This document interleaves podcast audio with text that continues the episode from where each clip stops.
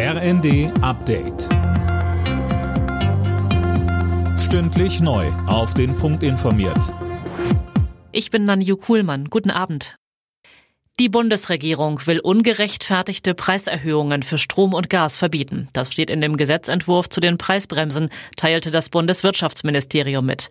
Hintergrund ist, dass die Versorger bei den Preisbremsen Geld vom Staat erstattet bekommen, das ihnen durch die gedeckelten Preise verloren geht. Um hier Missbrauch zu verhindern, sollen Versorger nachweisen müssen, dass die Preiserhöhungen auf gestiegene Beschaffungskosten zurückzuführen sind. Die Bundesagentur für Arbeit wirbt bei Unternehmen dafür, auch Menschen mit Behinderungen einzustellen.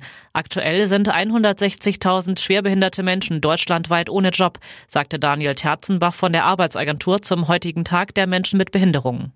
Das sind zwar knapp 3% weniger als im Vorjahr und vor dem Hintergrund der schwierigen Gesamtlage sicherlich auch eine erfreuliche Entwicklung. Aber dennoch ist die Erwerbsbeteiligung von Schwerbehinderten deutlich unter dem Niveau von nicht behinderten Menschen. Der Kinderschutzbund fordert wegen des Bettenmangels in Kinderkliniken ein schnelles Notprogramm. Der Mangel in der Kindermedizin sei sehr dramatisch, sagte Verbandspräsident Hilgers dem Redaktionsnetzwerk Deutschland. Mehr von Tim Britztrupp. Er sei entsetzt, dass man es so weit habe kommen lassen. Hilgers spricht von einem Gefühl völliger Ohnmacht und einer großen Krise. Die aktuelle Notlage führte auf jahrzehntelange Vernachlässigung durch die Politik zurück. Viele Kinderstationen in Deutschland können im Moment kaum noch neue Patienten aufnehmen. Auf den Kinderintensivstationen sind deutschlandweit nur noch rund 80 Betten frei, heißt es von der Intensivmedizinervereinigung DIVI.